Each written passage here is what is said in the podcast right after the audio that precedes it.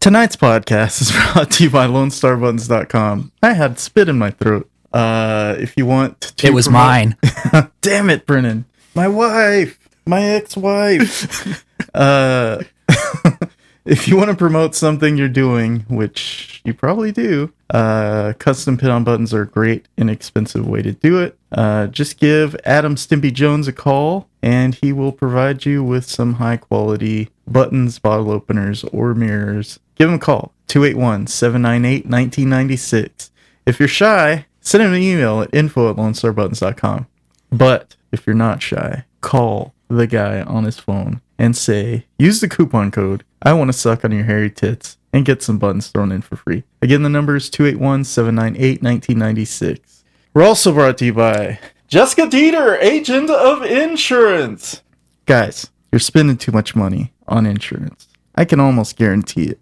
And I know nothing. You want to save some money? Give Jess a call, especially if you live in Texas. Otherwise, fuck off because, you know, she ain't working for you. Uh 281-607-5263. She does home, auto, flood, and life. Uh get in on that because it will save you some money and nobody has any right now, so get it done. Uh we're also brought to you by Destro's Treasure. Uh it is a art gift shop. Um, go to etsy.com slash shop slash Destro's Treasure and get some art, jewelry, zines, etc. Uh, do it because you want to support my mortgage.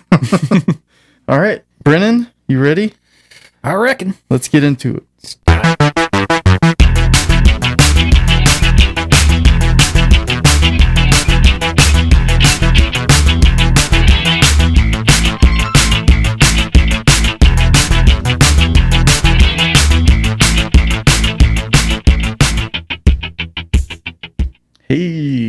What's up? Thanks for listening to episode 166 of the show. I'm your host, Gabe Google Me Dieter. Don't Google me because it's kind of sad. I, I did that to myself the other day and just, wow. I need to uh, get back out there. and with me, as always, Bitchin' Brennan Birch. Yeah, it's kind of hard to get back out there right now. Yeah, it is. Yeah. Uh, we're, The the opportunities are they're drying up. man, I'm ready. the, ven- the the venues are you know struggling, man. Yeah. It's it's it's getting grim out there. It's it's it's gonna be interesting to see what it looks like on the other side. Yeah. It's gonna be a different landscape, I think. I am realizing that. I I keep saying when it goes back to normal, but I don't know if that'll ever happen again. Hey, Here is my little shred of optimism, though. Just with like retail, you know, kind of taking a shit, and a lot of places are just going under and disappearing. mm-hmm. There's gonna be a lot of cheap warehouse space, Yeah. and I, I think that you a know a lot of cheap storefront space too. I know, man. I I, th- I think that for people that are so inclined to like try to do like galleries and you know DIY spaces and stuff like that, there's gonna be some opportunity out there. Yeah. You know, I and it's just it's remember like after like the financial crash of you know 08, 09, how like the, there was all those warehouse spaces and all those weird little things that popped up on the east side. Mm-hmm. I think we're gonna start seeing some more of that. Yeah. I mean, because and like venues are like going under. Like a lot of people, they're going to be losing their leases and stuff. They're going to have to go somewhere if they want to try to do anything. You know, Yeah. I, I think that I think there there's going there. I'm trying to maintain a positive attitude about it. I think that things are going to change for the better, and I think that they're you well, know it's a circle of life. I mean, it, yeah. it that applies to everything. You Mhm. know, it applies to nature, civilization, and business. You Yeah. know, um, for an opportunity to happen, something else has to die. yeah sometimes you can't just expand forever you know That's been the model for the last 20 years you Yeah. know um it just doesn't work like that yeah. Wa- watching my neighborhood fall apart has been interesting. really Yeah, your neighborhood's kind of swanky huh yeah. Wow. A lot of those storefronts are going under, man. oh, Like those like you know kind of fancy boutiquey places. yeah you know they're not making it. wow and you know like a lot of the stuff you know in montrose is not making it. It's it's going down. And probably what's going to end up happening there is you know the real estate developers are going to just move in and put a bunch of jamba juices and shit you know? Yeah. So that's going to suck. My my neighborhood's going to die. But like i think that cool stuff is going to start popping up in cheaper places. Hmm I, I think you know what everybody's been kind of wanting to happen on the east side is going to start really happening. You think so? I think so. Hmm. You know, once people kind of land, you know, and then they start kind of building up and trying to decide what they're going to do next, there's going to be some opportunity out there. I think so. hmm I mean, I can see that happening. What else is up, man? oh, dude, man, It's been a while. it has been a while. We haven't done a show in almost a month, right? Yeah, I mean, I, I think maybe the last time we did a show was like right after I had to get tested for COVID. Yes. Yeah, And we didn't do a we didn't do a phone or anything. Yeah. Yeah, everything's So just some of our news might be a little outdated, yeah. but uh, I've been really busy just doing school stuff, man. I Yeah. mean, I took a programming a programming class and I was doing really well in it, but man, I bombed the final. really. yeah, it was like bad, Wow. but I, I passed it. I mean, I, I you know I get to take the next class, but yeah, nothing that was on that review was on that final. Well, dude, uh, I took I took you know more of your advice, and I I signed up for more Udemy classes, Um, and uh, I'm taking a couple marketing classes, Yeah. and a Google Analytics class. oh, cool. So, I mean, I don't know if it's gonna apply to anything I get permanent, but Yeah. uh, Well, it's always good stuff. it should have, it should help me with other stuff. yeah. It's funny because, uh, you know, I wanted to get warmed up by taking a small class, and this uh, the teacher for this marketing class um, is a singer, and she applied a lot of the marketing strategies that I had already used for my artwork back in the day, Yeah. and I didn't even know that like. That stuff was still useful in today's, uh, you know, social media Oh yeah.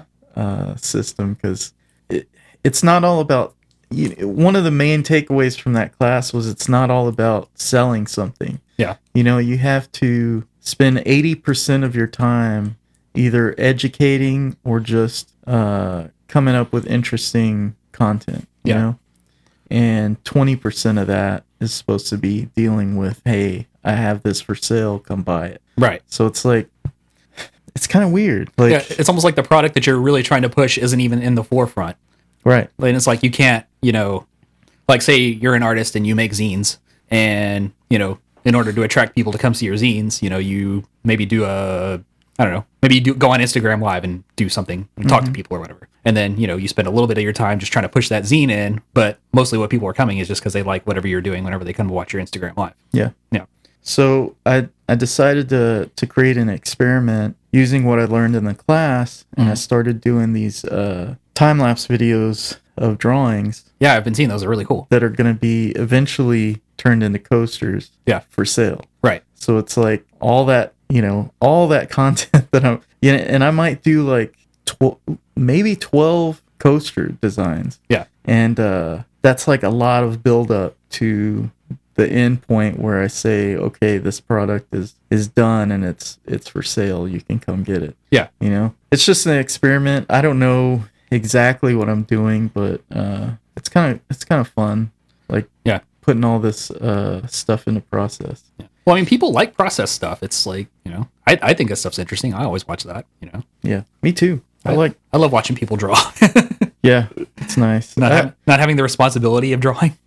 I feel like uh more like production value could go into it, but it just seems like I mean, trust me, you, it, it takes quite a bit of effort to get those one minute videos done. Yeah. Uh, and I don't know, I, I don't I don't want to run into like being blocked or or something like that if I use uh you know copyrighted music or something like that. Yeah.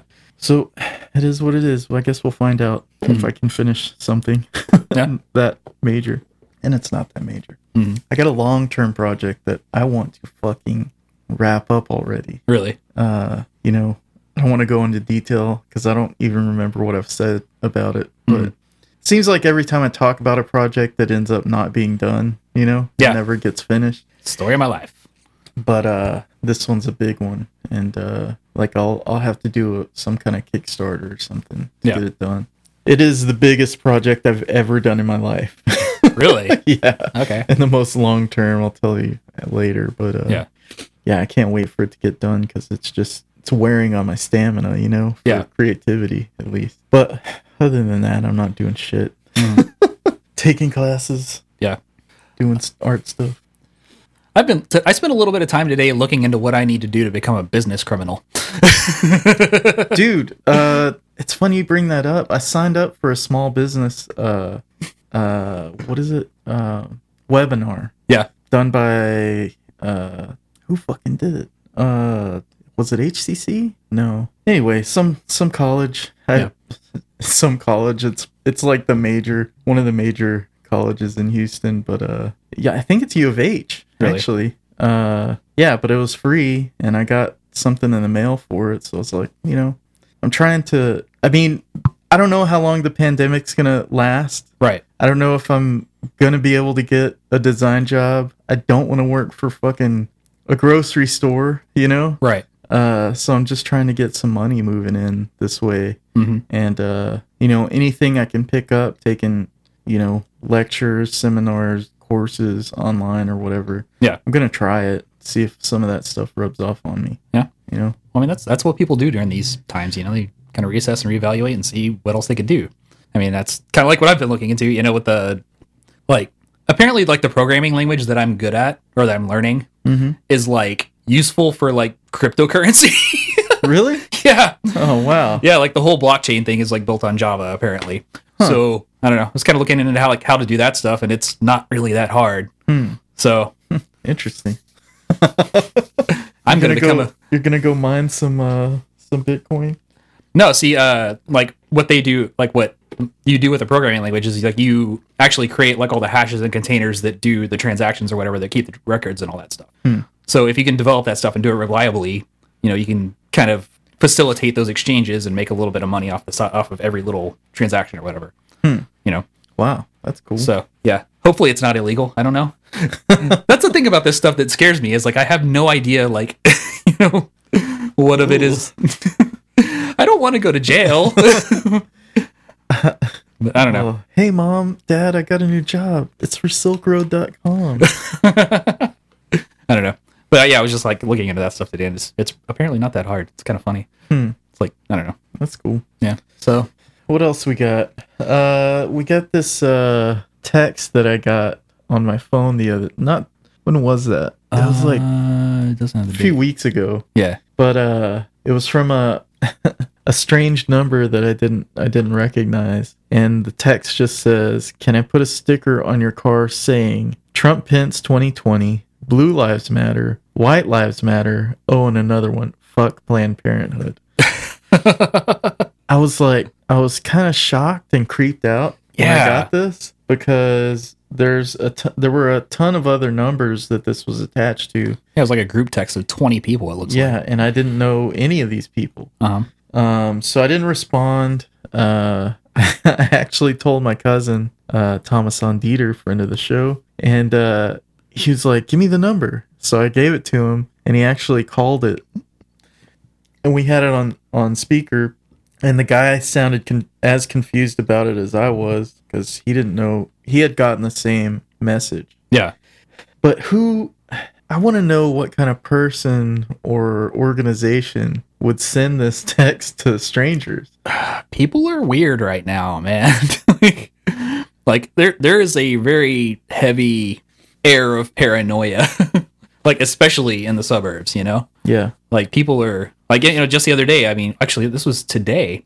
Did you see like that uh it was a post on Facebook that the Deer Park Police Department put up and apparently like somebody like went into like one of the bayous and spray painted really big something like uh keep inwards out of Deer Park. yeah. Oh, those pieces Like- of shit. I never liked Deer Park to begin with. Yeah, exactly. For my whole life, I never liked Deer Park. Yeah, Deer Park sucks. But anyway, I got so many no- tickets. Nobody should say that shit. Yeah. Yeah. Yeah. Tickets. I used to get tickets all the time whenever we practiced over there. Yeah. I got like five tickets, I think, in the year that we practiced over there. Damn. Are you serious? Yeah. Like for nothing. Thanks, Steve. wow. That's crazy. I probably put up the freaking gazebo in that park. Wow. yeah.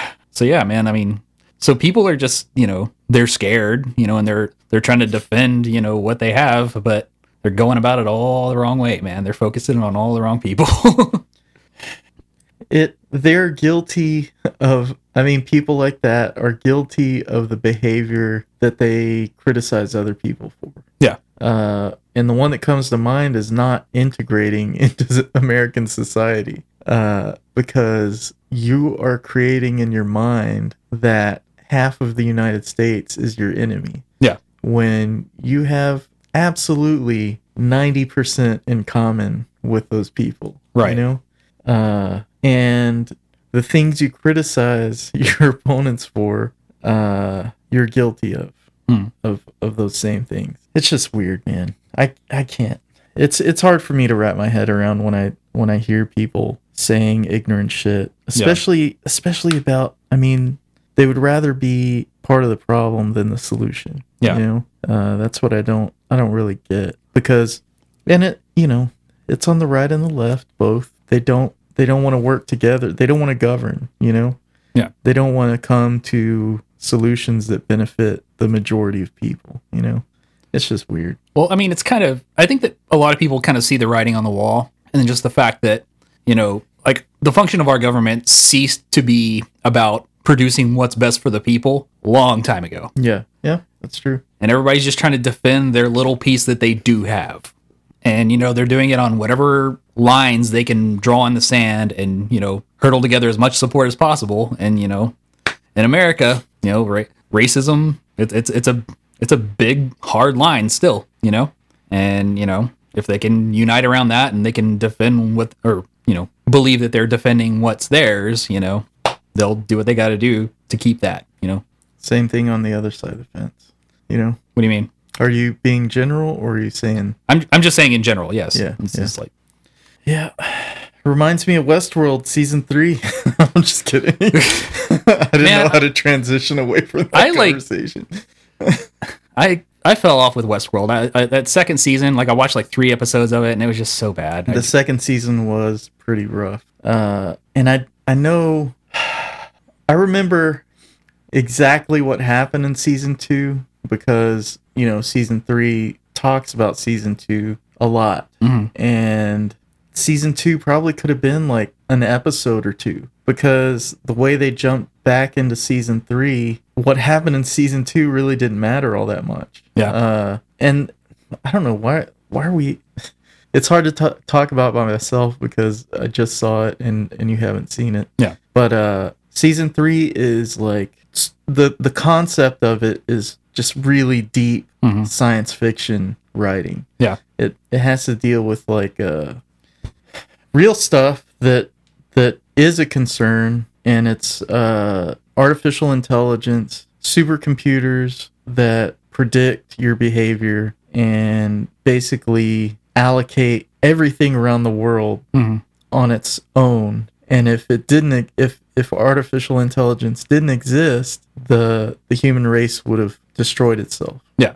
So it's kind of like uh you know, they caught you, you know. Yeah. You it's uh humanity's humanity's own nature to destroy itself versus basically enslavement. Yeah. And you're you're limited to, you know, what you can do, uh what your place is in society and it's just it's it's very high concept. Mhm. Uh they kind of they kind of let go of that some they to make it more actiony yeah, and that's kind of where it it lost me a little bit. But overall, it's definitely worth uh, finishing that series. And it's not even finished; they left it open for season four. So Yeah. it's just weird, man. The HBO kills it on a lot of levels. Uh, that Watchmen series was great. that Watchmen series was fantastic, and it's probably still gonna go right. Um, I think so. Yeah, they should. I don't know. I liked Westworld whenever it was about robot cowboys. Yeah. I was kind of good with that. I don't know. Yeah, they. uh I don't know, man. It it had a real Blade Runner feel for season three. Yeah. for a long time, and then it got kind of into like Terminator Three. Yeah. okay. so it's like ah, uh, Uh, yeah, I don't know. Yeah. What else we got? uh, Kamala Harris was announced today. yeah. That's uh, I don't know what to say about that. Really, there were a bunch of people saying, defund the police. and the DNC's like, oh, we love the police? What? Let's get a cop in there. yeah, no shit. Let's get a let's get a crooked DA. yeah. Was she a DA? Uh, she was a prosecutor. Uh, Assistant DA, yeah, right? Something like that. And uh, she just threw the book at everybody she could uh, where marijuana was concerned. Yeah. She fucking fought against DNA evidence every time she could. Mm. I mean, that test, a DNA test is $12. Yeah. Did you know that? 12 bucks for, yeah. for somebody to run a DNA test to exclude you from the crime. Yeah. $12. Hmm. It's interesting. It's ridiculous. and she fought against that, you know, her she was concerned about her record, mm-hmm. her win record, and that's pretty much it because, yeah. you know, she knew that if she got a great win record, she could go places yeah. in politics. She could be competent, tough on crime. Right. You know. And uh friend of the show Tulsi Gabbard, uh I'm yeah. just kidding. Um, you know, handled handled her finally Yeah. in the debates over that so But they, it s- up. they they they wanted her, so they got her.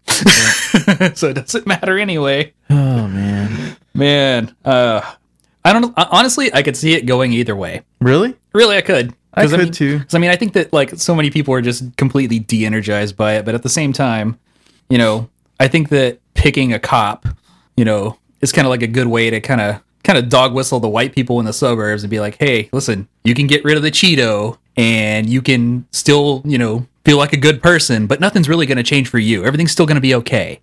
You know, like all this stuff that's scary in the streets. No, we got someone that's all about law and order in here now. So it's it's tough man to watch people on the right and left be manipulated and you know they're not only they're they're not only manipulated by uh outside sources but they manipulate their own thoughts you know? Yeah, they they have to eat shit like and they have to make themselves believe that it tastes good. Yeah, you know? That's uh that's been politics for a while you yeah, know? Yeah. uh and yeah i'm not i'm not into it. Yeah, I, I, I mean, I've, I've had zero energy for it for a while now, but man, just yeah.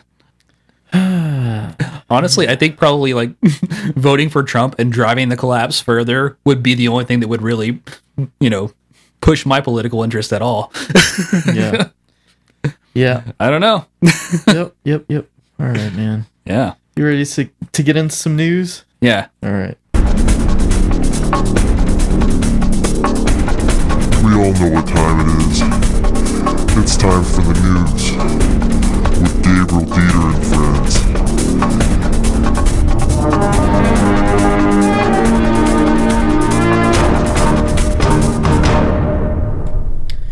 you shared this uh story on facebook Yeah, let's let's and i thought no way yeah. it's back So, possible Santeria animal sacrifice found in Galveston. Um, uh, on Wednesday, August 5th at 2 p.m., Houston artist Autumn Smith and her boyfriend JD Hartman were walking along the trails in the East End Lagoon Nature Preserve. Uh, because the trail is fairly short, they wanted to get a bit more ex- bit of exercise. Uh, they decided to wander off the beaten, beaten path uh, down to the water, and what they found was evidence of a what they believed to be evidence of a Santeria animal sacrifice. Uh, it was a cloth bag, it was neatly tied up. Uh, there was coins and uncooked corn and shards of coconut and tea lights all around it.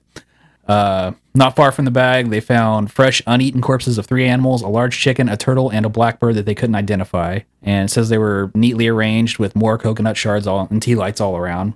So, I mean, says they did not look into the bag to see what was inside of it. So who knows? But yeah, they, they apparently with Santeria, they kill a lot of goats and turtles and birds, and there's a lot of coconut involved. Um, The only thing I know about Santeria really is from watching Dexter Yeah. and uh, Joey Diaz.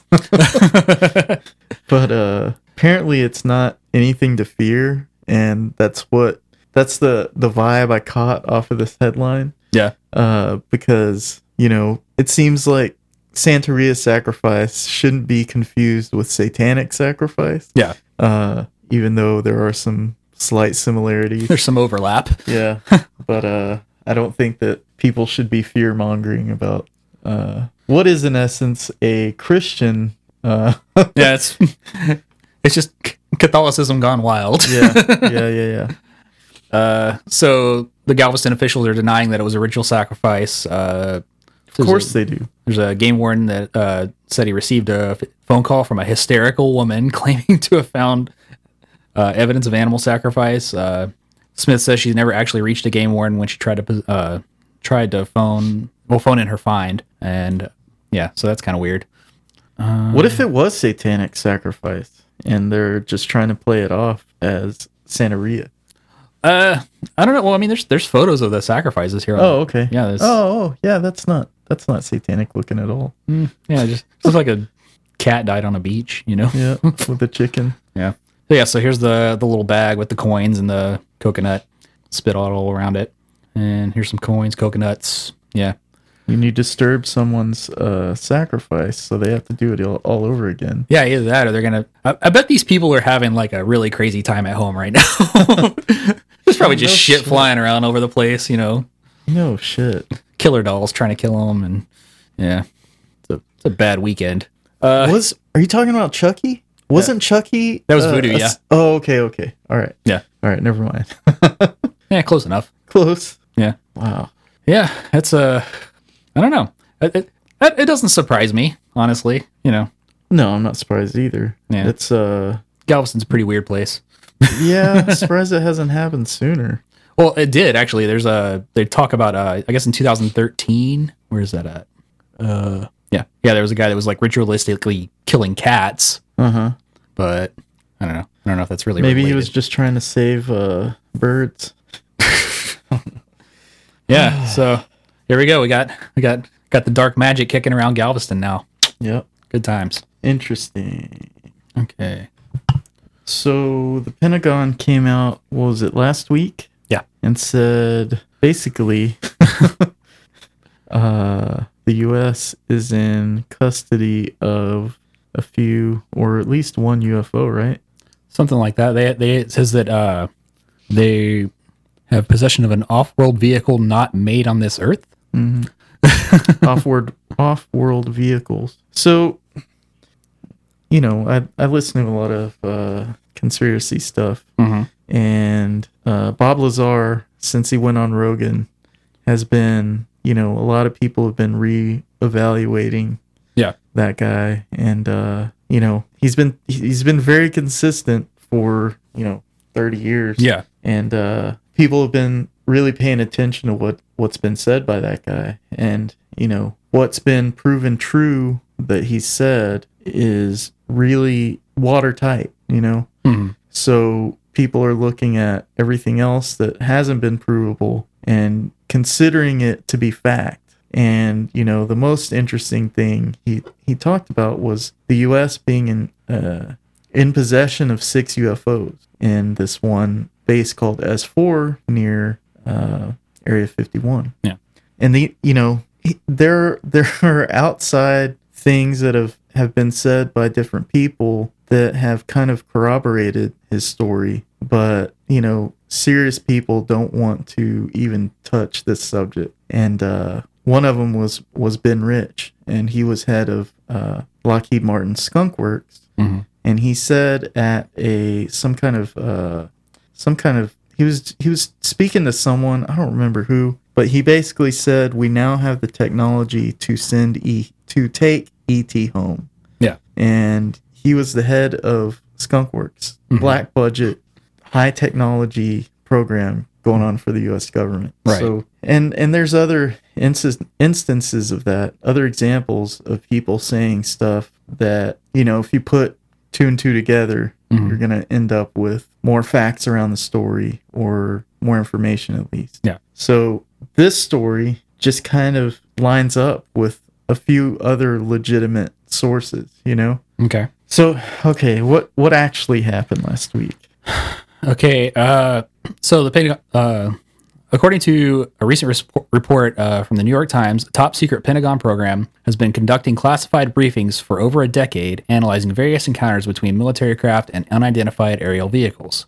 According to the Times, the Pentagon stated that the program was disbanded, but a Senate committee report last month revealed spending on a program called the Unidentified Aerial Space Phenomenon Task Force. Uh, it was reported in late June that U.S. Senator Marco Rubio had requested a detailed analysis of the task force's findings. Uh, the report stated that the committee supports the effort, the efforts of the task force to collect and standardize data regarding unidentified aerial phenomenon, as well as their links to foreign governments and potential threats. Now, the New York Times is reporting that a secretive task force is expected to release new and alarming findings that may involve vehicles made of materials not of this planet. Uh, astrophysicist and former consultant of the UFO program since 2007, Eric W. Davis told The Times that he gave a classified briefing to the Defense Department agency as early as March regarding off world vehicles not made on this Earth. Um, over the years, the federal government has released footage of military encounters with unidentified aerial phenomena. In April, the Pentagon declassified videos from 2004 and 2015 that showed saucer looking objects. Uh, DoD is releasing videos in order to clear up any con- misconceptions by the public on whether or not the footage that has been circulating was real or whether or not there is uh, more to the videos, the agency said in a statement released along with the clips. The aerial phenomena observed in the videos remains characterized as unidentified.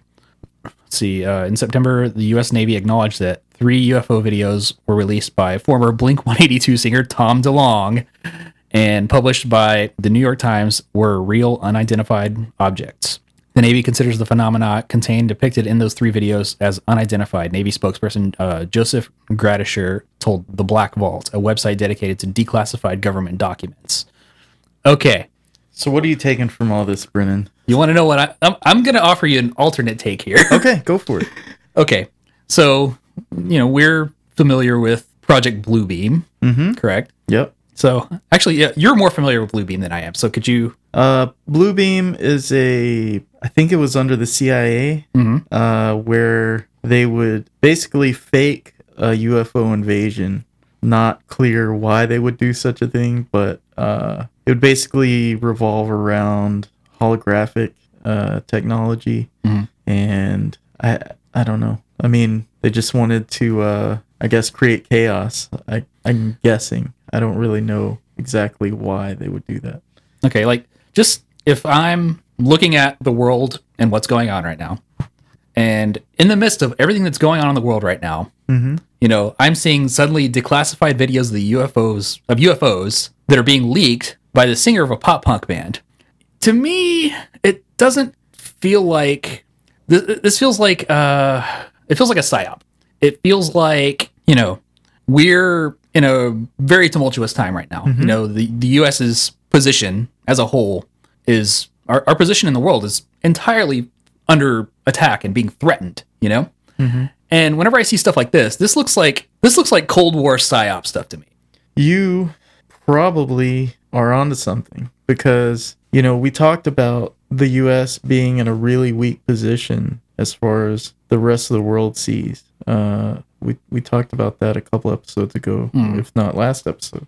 But uh, this would be the kind of thing that would be pulled out as a psyop to create a little confusion or worry Well, yeah, I mean, think about it. around the rest of the world. You know, I mean, imagine, if you will, you know, suddenly someone's coming out and saying, "Oh yeah, by the way, we have alien technology yeah, that we've been keeping secret for years, and uh, we can. You don't know what it is, but we can deploy it. You know. Meanwhile, you know, Russia is actually launching space weapons. That's all. That is documented. There is a satellite, a weaponized satellite floating around the Earth right now. yeah. that has been recently recently launched into space by Russia, and I mean China is just being their dominant selves, you know. So it's like Building aircraft carriers. there there's a you know there there's a weird power play going on, and I think that this is just a piece of it. Oh, and they have hypersonic weapons. Yeah, I forgot about that. yeah. Uh, yeah. Um, I mean, I mean, as much as we spend on technology, it is still conventional technology, yeah, and you know, other other countries around the world spend a lot less on the same technology.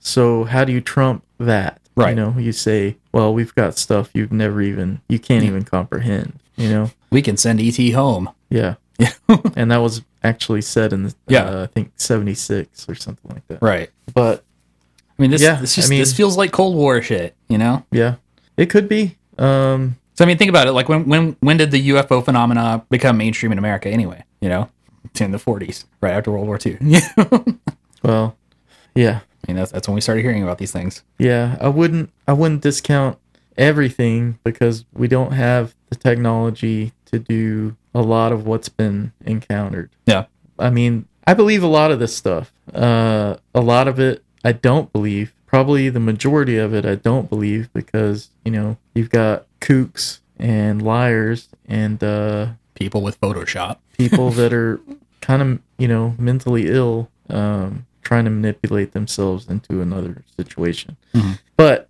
and and I've witnessed this firsthand. Right. I'm not I'm not talking out of uh, reading about it. I've actually gone to meetings and seen, you know, people that are clearly mentally ill uh, talk about stuff. Yeah. But you know, there's always the other hand. You know, There is. wouldn't you be mentally ill if you got fucking abducted? Yeah. I don't know. I mean, Ask I Travis Walton. say- yeah, ask uh, Whitley Strieber. Um, yeah, I don't know, man. It's uh, it's a tough thing to rule on uh, for your own reality, but I just feel like the timing is really suspect. it is. And it I think it's questionable. because you know the question's always been put up to the government, and the government's always hidden information. Yeah. uh, for one, they've changed the you know if you if you do a, a what is it called a FOIA request Mhm. for UFO, you know you're only gonna get back a certain amount of information going up to a certain date. So why did that happen? Because they changed the terminology of it Right. at a certain point. Didn't tell anybody. There were no documents on it. Mhm. It just changed to uh, unidentified aerial phenomenon. Yeah. So at that point, you have to search for something else. Mhm. But anyway, uh, it is it is suspect. It is. Uh, anytime the government comes forth with information, you, you always have to look at it as they're lying, Yeah. or uh, maybe mixing in uh, a lie with the truth. You know. Yeah. Anyway, what else we got? Okay. Um. Oh, I didn't pull up a news story for this one. well, you you knew about this. Yeah. Uh, Okay, this is awesome. Uh, so Ancestry.com was uh, purchased recently. yes. Uh, there's a company called Blackstone. Uh, they're primarily Sounds in- like a real friendly Yes. uh, organization. I got real spooked because I couldn't remember what uh, Blackwater changed their name to, so I had Oh, to do some googling. oh man, that'd be nuts. uh, yeah, Okay, so Blackstone to me sounds like this uh, you know, eccentric billionaire yeah, owns this company and he has a basically Kraven the Hunter from Spider-Man. Well, unfortunately, it's far more boring than that. oh, Uh, damn it. they're just typical, you know, real estate people. You know, they they own a large section of New York, and they own a lot of commercial real estate, and they own a lot of uh, apartments and stuff like that too. So they they've evicted hundreds of thousands of people.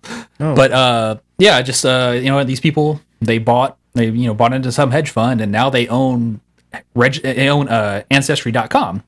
Which, for listeners who are not familiar with Ancestry.com, what you do is you pay like 50 bucks for a test. They mail it to you. You swab the inside of your mouth and give them a sample of your DNA, and you mail it back. And then they tell you that your grandpa was lying about you being related to Jesse James. Yeah. So, uh, basically, now this boring real estate firm owns millions of people's DNA. They have records of to do God knows what with it. And actually, this happened with uh 23andMe as well, didn't it? I think so. Yeah, th- th- this happened before. Yeah. I just I just remember that. Yeah. And so when you brought this up, I combined that with the information that all of our COVID tests actually yeah. had to you have to fuck it's based on RNA right but to get the RNA you have to duplicate the you have to analyze the code of DNA Yeah, you have to like analyze from? it. Yeah, you have to like analyze the DNA to complete it. So they're you know taking kind of a DNA sample as well, or it's, they're taking a DNA sample to replicate the RNA. yes so you, I mean it's not a coincidence that a DNA sample is the exact same procedure you would do for uh, a COVID test That's a weird one too. uh, so where's all this information being stored we have no idea Yeah, I mean LabCorp. and you combine that i mean once you you know if you look at the sources of dna which would be you know some voluntary some involuntary you look at uh ancestry.com 23andme covid test uh if you've ever been uh if you've ever been accused of a crime Yeah. they- if, you, if you've ever been pregnant, if you've ever been born in a hospital.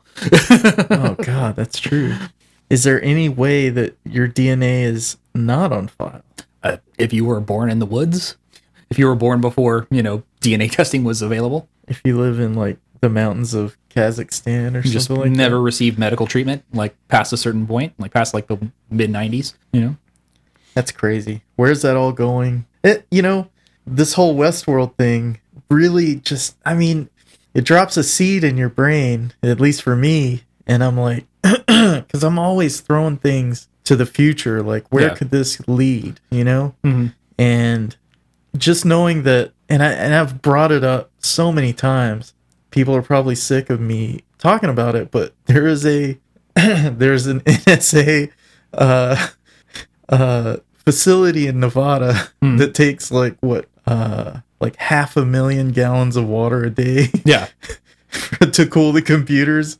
Uh it's like, you know, it just it just makes me makes my imagination run wild, you yeah. know? Well, whenever I first thought about this, like my brain went into psycho, you know, sci-fi mode as well. and uh, you know, I was just thinking about, you know, this whole corporate space race to get to Mars, you know? It's a lot cheaper. It's a lot cheaper to clone people on Mars. than Yes, to, like- yes. I have had that same them. thought, man. I have had that exact same thought because you actually brought up cloning whenever we read that Yeah. the COVID test uh like explanation Right. of how how it was done. You're like, this sounds like cloning to me. And you know, I've said that you know we should sh- we should take the internet, copy it to something, and just have it orbit the fucking Earth so that you know the asteroid that comes to kill us or whatever we fucking do yeah. survives and can be carried on if there's a future race of humans. But that's a little sci-fi. Uh just a little bit. And uh I mean cloning people on Mars is just that's a very logical step. I mean, That's a lot cheaper than trying to transport a human being for three years. You know, yeah. DNA samples. You know what? Two inches long, like a, in a tube. Man. I mean, you could fit millions of those on one of those SpaceX rockets. But why would you clone everybody? I No, mean, just no- enough people to do the work. Because I mean, we're not going. I mean, I guess you have to have a certain amount Yeah. for viability purposes. yeah, just a labor pool. You can't just clone 5,000 people or something and just have them mate because that, that population would probably die eventually. Yeah. Interesting. this is one to think about, I think. Yeah. Uh, what else we got? Okay, uh, footage showing U.S. soldiers talking about various alien beings, UFOs, and Majestic 12. So this fucking goes deep. Like, Yeah, and yeah. this is just a soldier. I don't know. You drive on this because I don't Huh? drive on this. I don't know the story. Oh, okay. Okay, so we just watched the video that this uh, story was about. Unfortunately, I thought this was going to be like a legit meeting, you know? Yeah, Uh, but no, it's probably a sergeant or somebody lower on low, very low on the totem pole. Yeah. uh, talking about books that he's read. yeah. Like when, whenever you look at this video, like this reminded me of like whenever we would be sitting around bored, like waiting for a flight somewhere, you know, and just kind of like shooting the shit, and like you just end up talking to people, and then people will talk about their weird shit, you know. Like you know, like like I was telling you before, there was this guy in my unit uh, named Togan that was really into astrology, and he went off like this one time, and you know we were all just like, "What?" Because like you you get you know very intimately familiar with other people in your unit like that, Right. so like whenever you have these downtimes, you start finding out things about people, Yeah. and they found out this guy's really into aliens. Yeah. uh, can you go up a little bit? Let's uh, Go past the scroll past the Ron Paul and Viagra ads. Yeah, a lot of specific targeted advertising here. okay, so this is called footage showing U.S. soldiers talking about various various alien beings, UFOs, and Majestic 12. So anybody can Google. I think it's like 51 uh, species of aliens or something like that. Yeah. Uh, or maybe it's 52. What is uh? How many flavor? No, it's not 31 flavors. Anyway, uh. 31 flavors of alien. there you know this is uh this is common knowledge in uh ufo and alien research circles uh it's pretty fucking out there Hmm. and you know for normies uh it's probably pretty fucking strange to hear about people talking about aliens as if they're absolutely 100% real Yeah. and we know facts about them. But uh yeah, it's pretty common knowledge uh, what this guy's talking about. Yeah. That's it, Brennan. That's kind of it. I mean, that's just like, you know, I mean, it, it just reminds me of like being in the military, just waiting around because there's a lot of hurry up and wait. Yeah. And you end up talking about weird shit with people. In the meantime, you you meet a lot of interesting folks. yeah. You, you, you learn about cars and witchcraft and, you know, all kinds of weird stuff, man. Man, there's freaks all over the country. Yeah, dude. I mean, a lot of the, a lot of people join the military because like they just don't have anywhere else to go. yeah. So you wind up meeting some weirdos. Unfortunately, I'm too old for that shit. Yeah. Uh, what else we got? Come on. Uh, back to the CIA website with its kid zone. Yeah. yeah. So, So you know, all right, let's let's talk about the the last story versus this story. Okay. So, on one hand, you have this normal dude that's in the military, probably very low ranking, not a, not official in any capacity. Yeah. Just a guy that's reading books.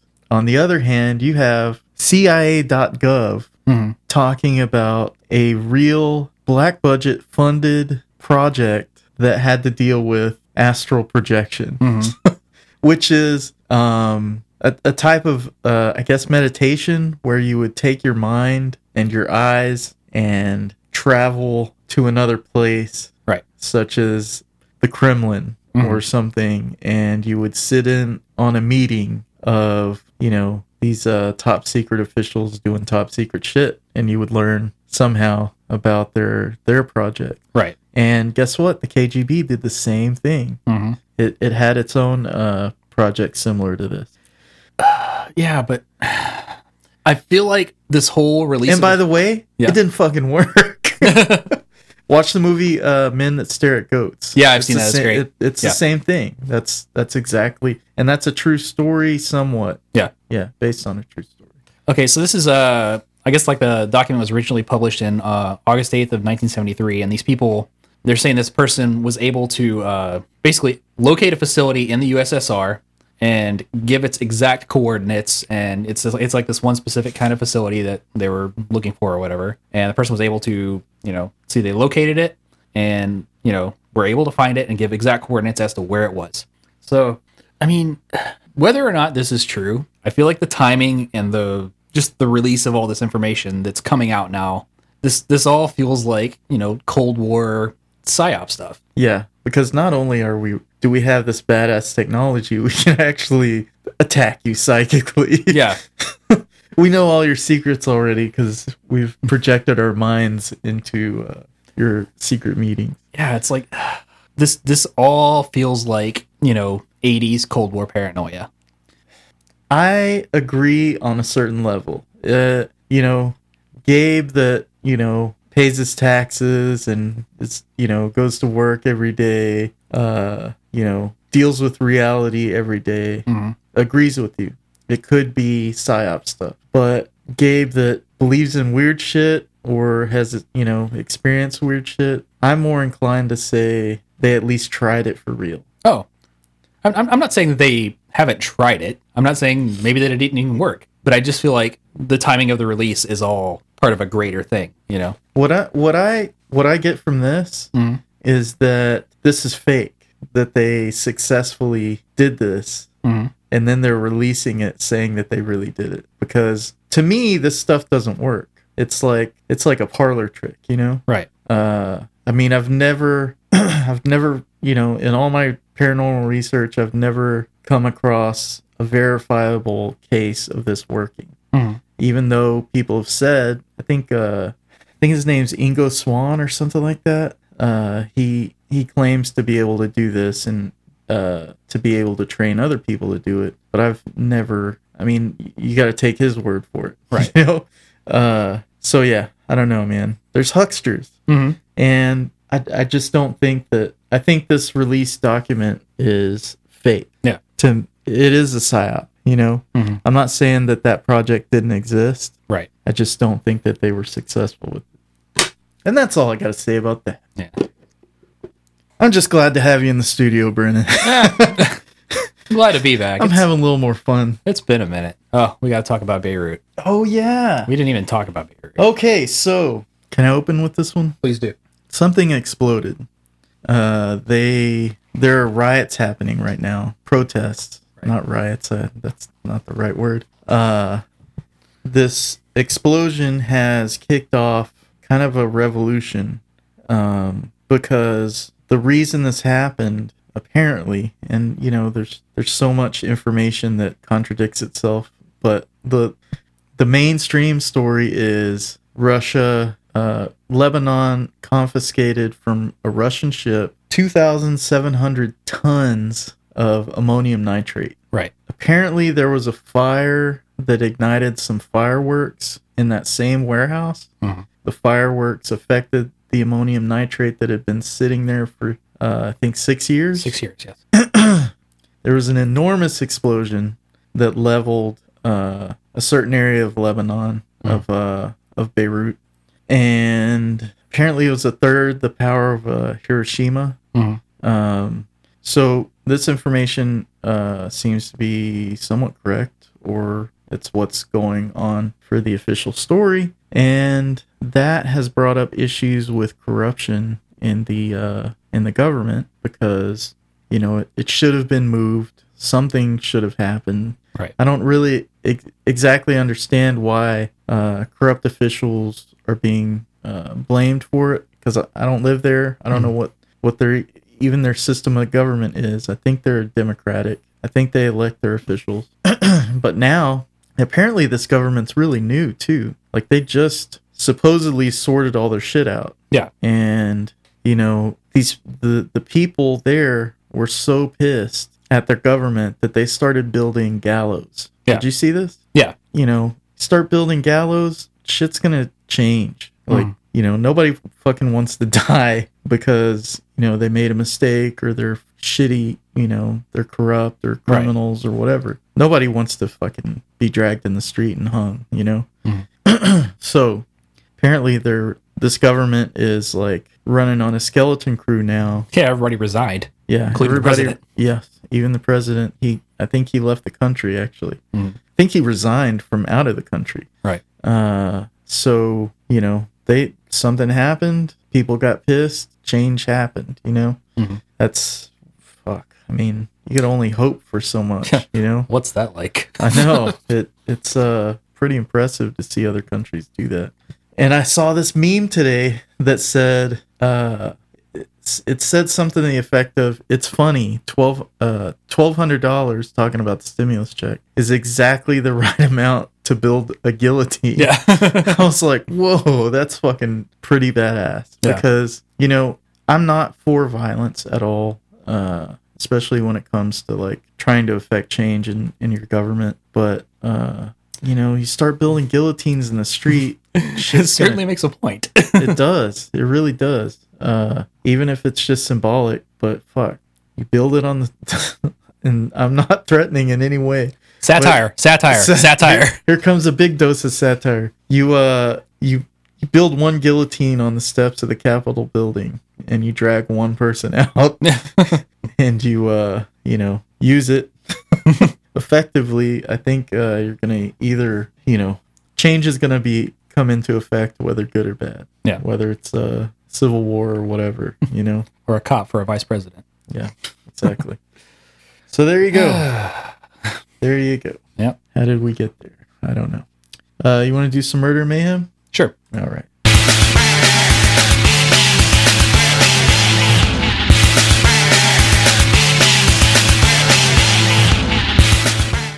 Okay, uh, this murder and mayhem uh, is about Louis Jolyon West, and he is an American psychiatrist whose work uh, focused primarily in cases where subjects were taken to the limits of human experience. Huh. Uh, he performed a highly controversial psych eval- psychic evaluation of Jack Ruby, and he was in charge of the UCLA's Department of Psychiatry and Neuropsychiatric uh, Psychiatric Institute for 20 years. Uh, he was deeply involved in Korean War era CIA brainwashing experiments. Uh, he was part of MK Ultra and the use of the use and intentional abuse of LSD as it was being administered to unwitting people who suffered traumatic hallucinations, even at one point killing an elephant with it. Uh, West was also active in studying the creation and Wait. management. Does it explain that? what? Your The elephant? this- yes. Yeah, Okay. we get into that. All right. Cool. I'll just quietly Okay. listen. And West was also active in the create in studying the creation and management of cults and anti-death penalty activism, which is weird. Yeah.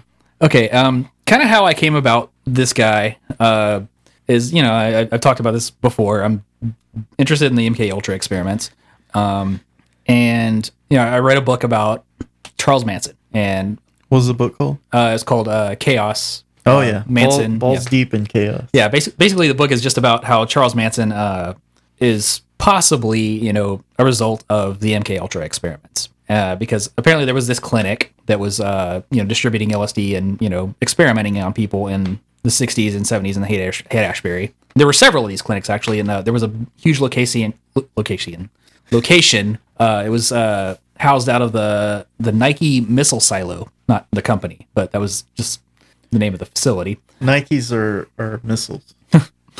What and for some reason LSD chemists like chemists they love a missile silo. I don't know what's up with that, but there's like been several guys. I mean, th- there's like, there's like the guy in the Midwest that would like just went to prison. Well, that went to prison in the '90s. That I think he just got out actually. Um, that was responsible for like a majority of like the '90s LSD epidemic. like he built his whole operation like out of a missile silo somewhere in the Midwest, like in Kansas or something. Wow. Yeah. It's kind of a thing with these dudes. I don't know. Anyway, so this guy, the reason I kind of came about him and was reminded of him was, uh, you know, just because we haven't done a show in a while, I was, I always like to read a little bit of like Charles Manson stuff, like whenever I, we haven't done a show for a while. Yeah. Yeah, just just because it, it kind of like gets me in the mindset. Okay. Uh, and his name popped up uh, because he was uh, being you know consulted for this story where they were talking where you know he was talking about cults you know because he's the the chair of the UCLA you know psychiatric department and he has he has this, all this expertise in cult stuff like that and you know I just started like reading about him and like thinking about him and I was like wait a second, this guy this guy sounds familiar and I googled him and it turns out he's the guy that worked for the CIA in MK Ultra that was distributing LSD in the 70s like all throughout Oh, that wow. area wow. so, okay, like so his his whole thing is like uh he was a doctor in the Air Force initially. Uh, like he uh was appointed to dis- like for the, some some panel to discover why 36 of 59 airmen captured in the Korean War had confessed or cooperated with, to uh, Korean allegations of war crimes committed by the United States. Um, so at first they thought that they were being brainwashed or drugged, but uh, he kind of came to a similar, uh, simpler conclusion that uh, they weren't drugged. What it actually was was just that they were sleep deprived. Hmm. Like they would just sleep deprive them for so long that they would just confess to anything. And Interesting, isn't that we, what we what quote unquote we did in uh air uh yeah, it's, it's it's exactly that. Huh. And it wasn't torture though. No. Yeah. Okay. So uh, yeah, these guys were being court-martialed because they admitted that the United States had committed war crimes or whatever. But because this guy had you know examined these people and determined that it was sleep deprivation, they were all released. Um, so he wrote a he wrote a paper. It's called uh, "United States Air Force Prisoners of the Chinese Communists: Methods of Forceful Indoctrination, Observations, and Interviews." Um, so he did his uh, like later on he he ends up gets out of the Air Force and he uh, goes to Cornell University and he's doing his uh, psychiatric residency, which apparently uh, was an MK Ultra institution and a and a site of the Human Ecology Fund, which I can't find anything about that. I need to look that up. Uh, he became a subcontractor for MK Ultra Project Sub Project 43, a twenty thousand eight hundred dollar grant by the CIA was given to him, and he was uh like uh, well, uh, it was given to him while he was the chairman of psychiatry, chairman of the Department of Psychiatry at University of Oklahoma. Um, so Twenty grand back then was a lot of. it was a lot of money. Yeah. So basically, what he was working on while he was there with that money was uh, psychophysiological studies and the hypnosis and, of hypnosis and suggestibility, and uh, studies of dissociative states. So he's just trying to like he, he's working on brainwashing Yeah. with a CIA grant at a college. That's So- the way they do it. So here's the part that you're interested in, Gabe. well, Okay, so one of the more unusual incidents in West's career took place in August of 1962. Uh, he and two coworkers attempted to investigate the phenomena of the musth of elephants by dosing an elephant named Tusko. He was a bull elephant at the uh, Lincoln Park Zoo in Oklahoma City with LSD. Now, what musth is is like uh, whenever they start getting like all aggressive and like like getting ready to mate, you know, bull elephants. Horny. Yeah, okay. they, they start getting really physically aggressive. So uh, I guess they're tr- they're trying to like you know just learn about it or whatever. So they expected that the drug would trigger a state of musth. Instead, the animal began to have seizures five minutes after the LSD was administered. Uh, be- beginning 20 minutes later, West and his colleagues administered the antipsychotic uh, promazine hydrochloride. They injected over 2,800 milligrams over 11 minutes. Uh, this large promazine dose was not effective and may have contributed to the animal's death. It died an hour and 40 minutes later after the LSD was given. Uh, How much LSD did they give him? hold on, your computer's thinking. Um, what? Whoa, what's going on? I don't know. Okay, so uh, Does it say? let's see. Uh, it says later, many uh, theories developed as to why Tusko had died. Some researchers had thought that West and his colleagues had made the mistake of scaling up the dose in proportion to the animal's body weight rather than its brain weight, without considering other factors such as metabolic rate. Uh, another theory was that uh, the LSD had caused uh, Tusko distress. Uh, the drugs administered in an attempt to revive him caused the death. Uh, attempting to prove that LSD alone had not been the cause of death, uh, Ronald K. Siegel of UCLA repeated a variant of West's experiment on two elephants. He administered two elephants uh, equivalent doses in milligrams per kilogram uh, that were that which to which uh, like compared to what like what was given to Tusko. They mixed the LSD in the drinking water rather than directly injecting it. Uh, neither elephant ex- expired or exhibited great distress, although they both behaved strangely for a number of hours. So yeah, so this guy just like shot an elephant up with LSD and caused it to have Straight into seizures. the bloodstream. Yeah. Yeah, that's not good. I could have told you that. super psychotic stuff. Okay, so uh, yeah, later on, uh, I guess uh, in the seventies, he was called uh, during the Patty Hearst trial because he was uh, he's an ex- he's a brainwashing expert. Yeah. You know, he's got years of training, uh, and uh, he was uh, he believed that uh, she had exhibited symptoms of Stockholm syndrome, and uh, he wrote a newspaper article asking uh, President Carter to release Hearst for, from prison. Uh, she was basically only in jail for a few weeks, and then you know she got out and then you know repudiated the whole SLA thing. You know, I guess for those the I'm, I'm sure that our listeners probably know, but those who don't, uh, Patty Hearst was a newspaper heiress, and uh, she was kidnapped by a group of uh, well, quote unquote terrorists in the 70s, and uh, they robbed a bank or something, didn't they? Yeah. Yeah. So they ended up robbing a bank and they got captured and you know, she was like sticking by her captors and yeah, that's basically the story of Patty Hearst. Uh there's a lot more to it, I'm sure. But Yeah. There's Um, a movie about it. yeah. Okay, so he's apparently also kind of got into it with the Scientologists because he's an anti-cult guy. Uh, says according to West, uh, Scientologists attempted to discredit him and get him fired using methods uh, similar to use those used in Operation Freakout, which I don't know what that is. We're gonna find out by next episode. Yeah. Uh, this was allegedly done after his contributions to a 1980 textbook that classified Scientology as a cult. Um, you know, West uh, participated in anti but in the American Psychiatric Association panel on cults, and each speaker received a letter threatening a lawsuit if Scientology were mentioned. Apparently, others were intimidated, but only West was, was the one to speak against them because he's a fucking CIA spook. What are you going to do to me? No shit. oh, are you going to go up, up here outside of my house?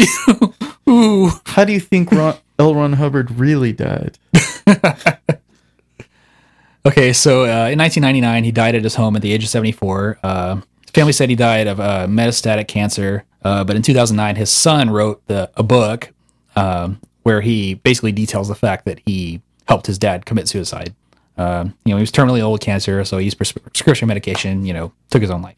Good for him. Yeah, yeah. So this arc, this article does not get into that other stuff that I was talking about about Manson, but that's the other part that they don't really talk about before you know he becomes the chair of you know psychiatry over UCLA.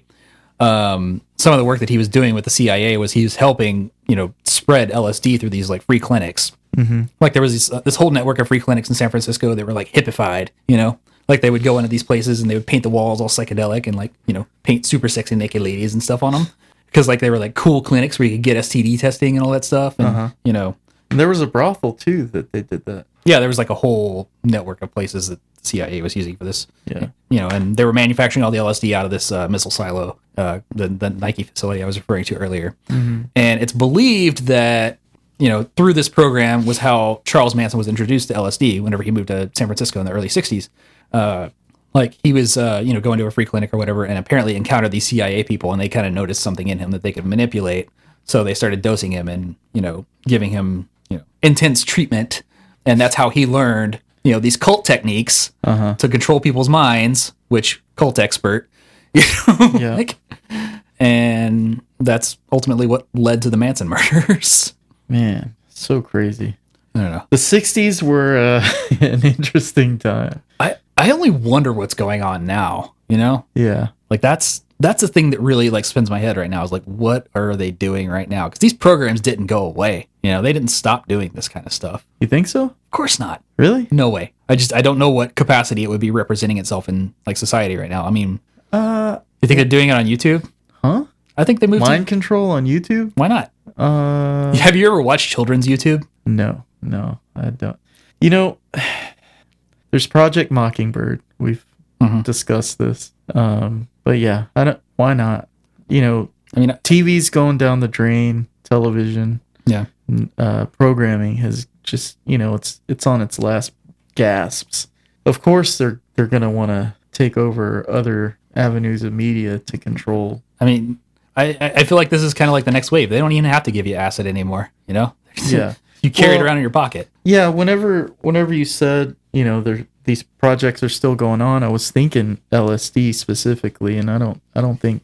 No, I don't. I don't think that like they're drugging people and you know making Manchurian candidates with LSD. Well, I'm I'm thinking they've moved on to other drugs. Like Yeah. they've it's it's been a while, you know. They're they've probably developed a lot of different psychoactive stuff that you know you can control people with. Yeah. I mean, look in the '80s. Uh, who's uh Hinckley, the guy that shot Reagan? Yeah. He had to have been on something, Mhm. right? I mean, isn't that? Well, that's another thing. Is like uh, this guy. Uh, he was actually you know Sirhan Sirhan. You know the Yeah. guy that assassinated RFK. uh huh. He has no recollection of doing that. Right. None, none. This guy appears on the scene like right around the time that RFK gets assassinated in, in Los Angeles. Oh, okay. Huh. I don't know, man. I don't know. Yeah. It's definitely interesting. Definitely uh deserves more research. MK Ultra is a fun hole, man. I, I enjoy it. Yeah, it is. we gotta figure out where where it's gone, you know? 4chan. Q. oh yeah. We need to uh Speaking of friend Maybe do- questions. let's do some friend questions.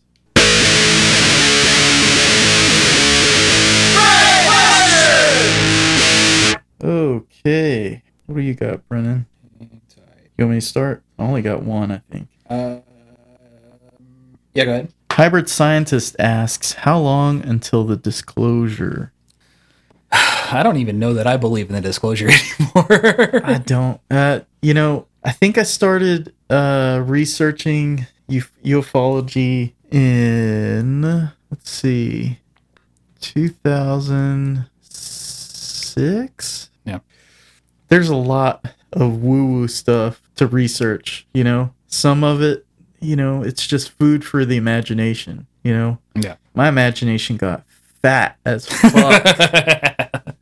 fat as fuck researching UFOs and uh you know you can tell I mean my my artwork you know since I started looking into that stuff it it's definitely changed um plus I started smoking weed heavily and uh doing other stuff but disclosure I, I don't think it's gonna look like what most people think uh this you know the story that, that we covered today Mhm. is probably the closest you're gonna get i don't think you know i don't think fucking trump is gonna roll out the fucking dead alien Nah.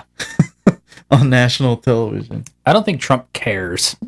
well actually he has discussed it uh he discussed it before he ran he discussed it recently really? um, but he claims not to know anything. Hmm. And other presidents have looked into it. Uh, Clinton and uh, Jimmy Carter uh, looked into it also, but they couldn't. You know, Yeah. Once you get to a certain point, they're going to close off that wall, and you're not going to be able to get any further. You know. Uh, so yeah, disclosure. I I think I think the proof is going to be something irrefutable that can't be denied, and I think it's going to happen publicly, and I don't think the government is either they can't really discuss anything because of the technology aspect of it. But if somebody, la- you know, the closest thing is probably uh, the Phoenix Lights from I think '91 or '93. Uh, that was on fucking people caught video of that. Yeah. unexplainable, like literally unexplainable. Mm. The only explanation is it it's a some kind of craft that human beings could not possibly make. Yeah. Uh, and what happened there. I mean, nobody even remembers that. Uh, if you want to look it up, it's it's called the Phoenix Lights, and uh, the government didn't say anything then. It's, I mean, I don't think it. I don't think it's gonna look like anything we can think of. Yeah. Uh, the arrival, you know, that whole shit uh seemed pretty accurate as to the uh, reaction of the government. Yeah. Um, of any, you know, it uh talked about quite a few countries in that movie. And uh, they all kind of reacted the same. They were kind of in a race to figure out what was what before, you know, they wanted to be first so that they could outcompete whoever whoever was left in the dark. But yeah, I, I think that's probably the closest I can think of. Hmm. What do you think, Brennan? I don't know. I, I- yeah, I, I mean, I, I don't think it's. I think it, if there is something, it's going to be far less climactic than we want it to be. You know, I don't know. Yeah, I agree with that. Ugh. Do the next one. Yeah, go for it. Okay. Uh, Alicia Whitmire asks, uh, "What skill do you wish you could learn or or have tried but never got the hang of?" Skateboarding. uh, probably drawing. Uh, I see other artists and I'm just like, God, man, why can't I do that? You know, yeah. mainly because you know it's really fucking hard. You know, and Yeah. you got to devote a lot of time getting better. Mhm. But yeah, Well, like I, I had a similar conversation like with uh with Jess, my girlfriend, the other day, and uh, I was I was I was watching some video on Instagram, and it was some guy that was like you know just this hyper realistic life drawing guy, yeah, you know, just really talented, and you know I saw that and I was just like, man, I wish I, really, I really wish I could just draw like that, you know, I wish I had the patience, and she was like, that's just like you know like observational drawing is just sitting there and just doing it, you know, it's not creative, and I, I was think about to say that. Yeah, and, and I think that a lot of people like they mistake being able to draw well with being a creative person, you know? yeah, And I, you know, whenever I see your stuff, I think, oh, that's far more creative than, you know, this person that can realistically paint your dog, you know? yeah. So, dude it's that's exactly the way i feel Yeah. i mean i see people that that paint like murals in hyper realism Yeah. and i'm like how the how the fuck did you do that Mhm. you know i can't even wrap my mind around that process right. same as uh like grid grids for portraits Yeah. fuck that Hmm. i mean someday i'll after my projects are done Yeah. i'm gonna i'm gonna talk about like hitting my shortcomings and Hmm. like just completely being humble about what i can and can't do Yeah. uh when it comes to drawing something that actually exists Mhm. because that's that's my uh, achilles heel you know Well, like I remember, like when I was going to school, like a long time ago, you know, I had to do, you know, life drawing every day, and I got to where I was kind of good at it. Like I could, I could do it, but like I just, I didn't keep the skill up at all, and now it's just gone. And Yeah. I'm, I'm kind of starting back from zero with that. It's, it's, it's very frustrating. uh, I, know. I guess for me personally, it would be uh, playing the piano. oh dude that's a good one I would love to play the because, like, you know, I I write a lot of music, and a lot of what I have to do is done with keyboards, but I don't know how to play the piano. Like, right I mean, I can I can plug out chords, I can figure things out, and just kind of get the sound that I want, but I don't know what I'm doing. Remember when we used to play and I would play keyboard even though I have zero uh understanding or experience in that? Yeah, That was kind of fun. and like I, like I've, I've been watching videos. Like I'm I've, I've been watching uh this uh this guy's name's Henry Wu. He's a British white guy that calls himself Henry Wu, but uh he's like a jazz piano player, Hmm. and he, he plays with this uh this, this group called Yussef Kamaal that I really like. It's like a kind of modern jazz group or whatever. And I'm I'm just like I, I just watch what he's doing, and he's like playing like these weird chords and stuff, and it just it looks like magic to me, you know. Yeah. Like I I I I really would love to be able to play the piano, like be able to play like jazz piano. That would be great. Yeah. Like that. I think I think that that would just like just open up my head. See, I, I watch uh I watch Jerry Lee Lewis play Boogie Woogie Uh-huh. and it's like I know I understand what he's doing. Mhm. It's just I have no training in it. So Yeah. like my mind to do to find the right keys Yeah. and to know what my right and hand my right and left hand are doing Mhm. separately would be i mean it'd probably break me in some in some way Yeah. you know because I I have the same feeling when i try to play drums Yeah. it's like you know i can do like step one of the most basic fucking beat Right. but i can't do a fill or fucking hit cymbals right you Yeah. know it's like something completely alien. Yeah. It's like my, my whole frustration is that like I understand like a lot of musical theory, mm-hmm. but just I don't I've never sat down and done, you know, the physical work of learning to play scales and learning to move my fingers and just just getting the muscle memory to do it, you know. Yeah. And that that's what takes a long time, you know. Yeah. Because I mean anybody can I I mean, I don't know. I I've just always approached musical instruments by just picking them up and playing them. But and I think so I think that anybody can just pick it up and just figure out what you want to do, but you know, just being able to do it well is like something that I would love to be able to do. Well, like playing piano, I mean, uh, I'll compare piano with drums because you're using your feet, you're using both hands. Yeah, you got multiple limbs going in different time signatures, and yeah, but isn't it the same as like playing guitar or playing bass? Because you're using both hands to do different things together. well, I mean, with a guitar, But it's like your brain has to completely like rewrite the way it thinks, you know, for Well, I mean- your body to move the right way. well, most of the time with a guitar, you're playing, you know, with a pick. Mm-hmm. So effectively, you've taken five fingers and moved them down to one device. You know, so that takes like five things out of the equation that you have to think about. You know, Yeah, but you have rhythm, and your other hand is changing. yeah. I mean, I don't know. I guess I've never been a super fantastic guitar player either, so I, I don't know. But I mean, I, I, I can. When when I see people playing guitar or playing bass or playing drums, anything, it seems natural Mm-hmm. Yeah. to them. But they probably just got training or started learning when they were young, Yeah. and you know now they're masters at it. You Mhm. know, it's just it's the same with anything else. Yeah. and you you see a lot of people that play covers and I bet it's the same as what Jess was saying. Like, you know, you have creativity and then you have people that play stuff that was created by other people. right. So I don't know. Interesting. Uh you wanna go on? Um, no, that's kind of all I got. Rob Zip asks, talk about why everyone is buying this QAnon bullshit. Psyop. Uh, well, those same people, I don't know. They probably would be using their mental horsepower on something else. Yeah. Uh, I, I really couldn't tell you. Um, you know, as much as we've done this show, I really I really don't know that much about QAnon. It's, It just didn't seem like something that I should even bother researching. yeah it, it, it just like whenever you look at it just on a you know like a purely like just like a base level it just feels immediately like bullshit you know? I mean so, supposedly the idea is that there's a person that works in the department of energy that is completely anonymous that has this you know top secret like a q uh, security clearance which is a real thing. Yeah. and this person is privy to certain information about you know you know super secret cia shit right? And this person is uh, using this information to expose you know pedophilia which is you know Real. real yeah. You know it's, it's it's and the way that they're doing it is like through these like these these releases of information they kind of like do these like almost like poems or something. It's kind of hard to describe. And people interpret that information that's released. So you're not even getting like hey this person did xyz you're getting this like riddle basically. And then you know these fucking lunkheads on the internet are you know just interpreting them. It's it's it's it's it's religion you know?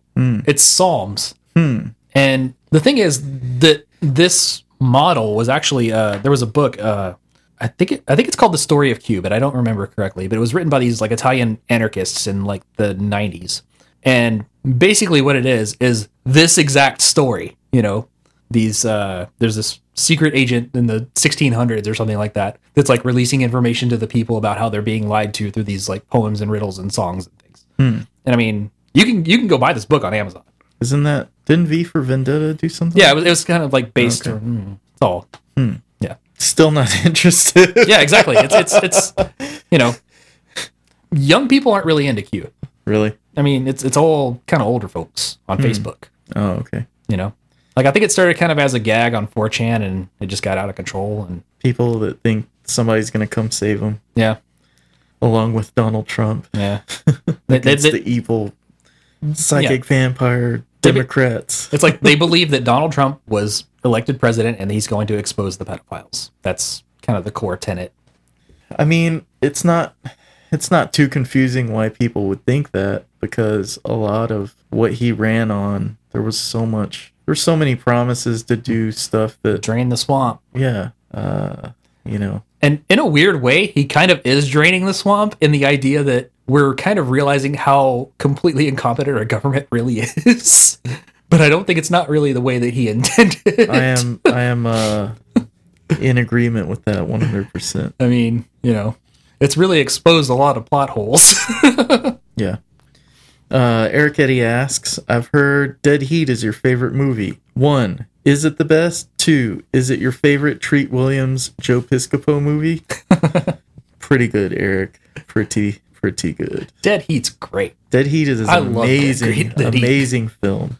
I mean, what what more do you need? It's got Vincent Price. It's got tons of action, uh, zombie hijinks. Yeah. You got a punk zombie with an Uzi at the end. Joe Piscopo's uh, posture alone Yeah. should have won him some kind of award. Hi- His steering wheel drumming alone. His facial expression. Yeah, he's he's he's really swinging for the fences in that movie. Man, It's Piscopo's finest hour, if I had it, to re- say. it really was. It really, Yeah. really was. If uh, if you haven't checked it out, check out Dead Heat. Yeah, it's on uh, Shudder right now. As a matter of fact, there's an episode of uh, uh, The Last Drive-In with Joe Bob Briggs where they do Dead Heat. Oh, nice. Yeah, it's definitely worth a look. Hell yeah. I want a piece of that radiation. Yeah. Uh, I think that's it. Not not to say that wasn't enough. Uh, let's do some tinfoil tirade.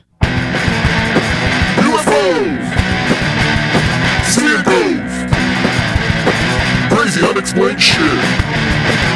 It's just a tinfoil tirade! Okay, what do we got?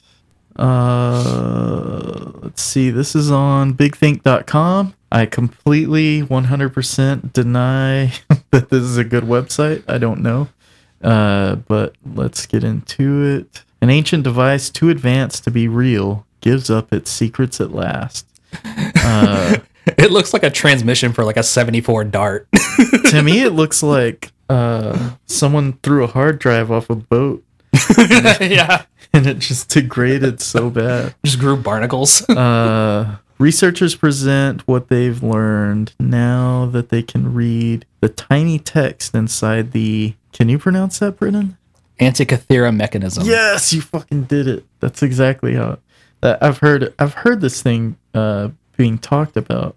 Um, though it seemed to be just a corroded lump of some sort when it was found in a shipwreck off the coast of Greece near Antikythera in 1900. In 1902, archaeologist Valerius, Valerius Stais. Stais, uh, looking at the gear embedded in it, guessed that what we now call the Antiky- Antikythera mechanism was some kind of astronomy based clock. Uh, he was in the minority. Most agreed that something so sophisticated must have entered the wreck long after its other 2,000 year old artifacts. Nothing like it was believed to exist until 1,500 years later. Well, it looks pretty neat. It looks like some kind of clock. Yeah. But of course, 2,000 years ago, I mean, what was really around technology wise? Jesus. Nails, wooden crosses. Uh, yeah, that was what, the Bronze Age? Yeah. Um, It was pretty much just torture. yeah. Uh, in 1951, British historian Derek J. de la Solla Price began studying the find, and in 1974, he had worked out that it was, in fact, a device from 150 to 100 BC Greece. He realized you he realized it used what? Oh, uh, meshing bronze gears connected to a crank to move its hands on the device's face in accordance with the metonic cycle. Uh, the 250 235 month pattern that ancient astronomers used to predict the eclipse. Huh. you wait there, Brennan. uh, by 2009, modern modern imaging technology had identified all 30 of the Antikythera uh, mechanisms, gears, and a virtual model of it was released. Uh, it looks pretty cool. Yeah. Should we play this? Let's pause and play this real quick. Okay, so we watched the video of this uh, 3D recreation of this uh, melted block of metal. Um, for one, I don't understand how they could have uh, recreated that with such. I mean, it, it looked pretty destroyed to me. Yeah. But uh, So apparently, it recreates the positions of the planets uh, and their orbits around the sun.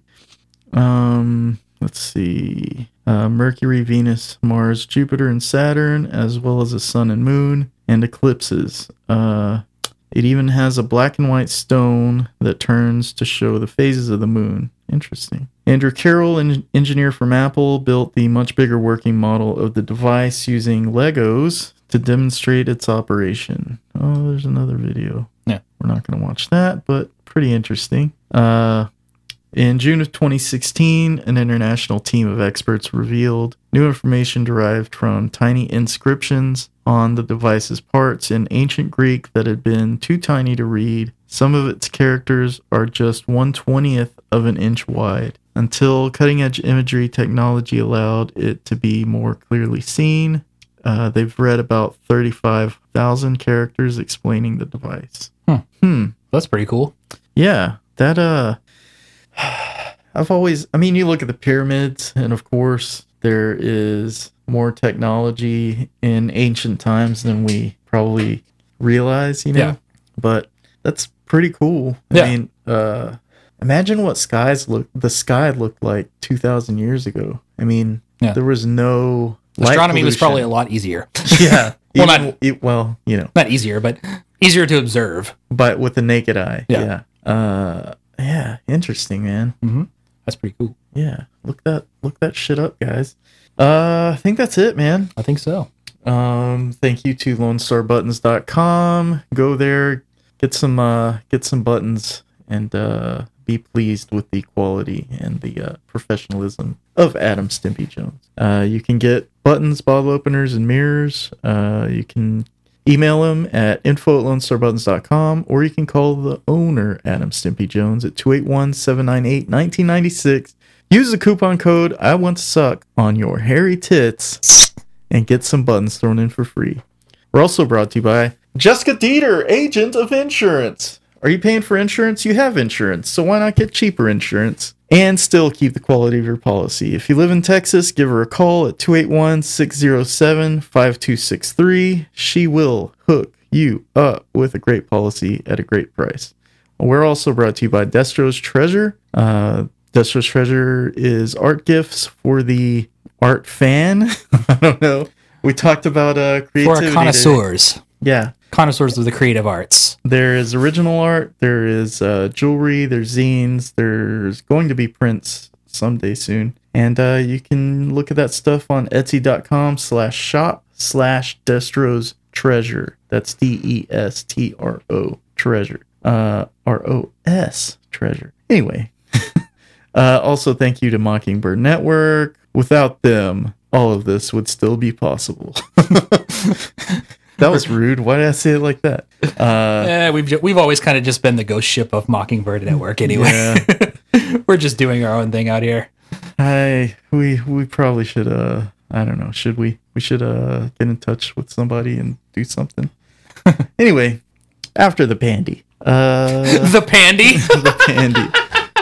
Uh, if you want to take part in the show, you can send us an email at rotwpodcast at gmail.com. We will endeavor to read everything except for Mike Todd's uh, YouTube video stuff because it's fucking crazy. Anything else? Uh, RevengeOfTheWorld.com. Go there, check out uh, everything. Go to our social medias. Uh, you can follow me at Gabriel Dieter on Instagram. That's where I post most of my stuff. Uh, check out what art shit I'm doing. And uh, anything else, Brennan? nah. Go follow Brennan at I don't know. you you can do that if you want. to. All- All I do is like post Instagram stories about making chicken stock these days. It doesn't matter. Man, that shit looks look. It looks like it smells amazing. Dude, my whole house smelled so good yesterday. nice. I was up until like eleven o'clock working on it, dude. It's it's gonna be banging. awesome. Uh, have you eaten that stuff yet? Uh, I ate the uh, the chicken. The chicken was really good, but like I haven't had the stock on anything. I'm saving that for tomorrow. I'm gonna make some rice with it. It's gonna be Nice. How's the dog liking that? Oh man, she's all about it, dude. she's getting so many little nibbles. Nice. Yeah. All right. Uh, thanks for listening. Gently go fuck someone.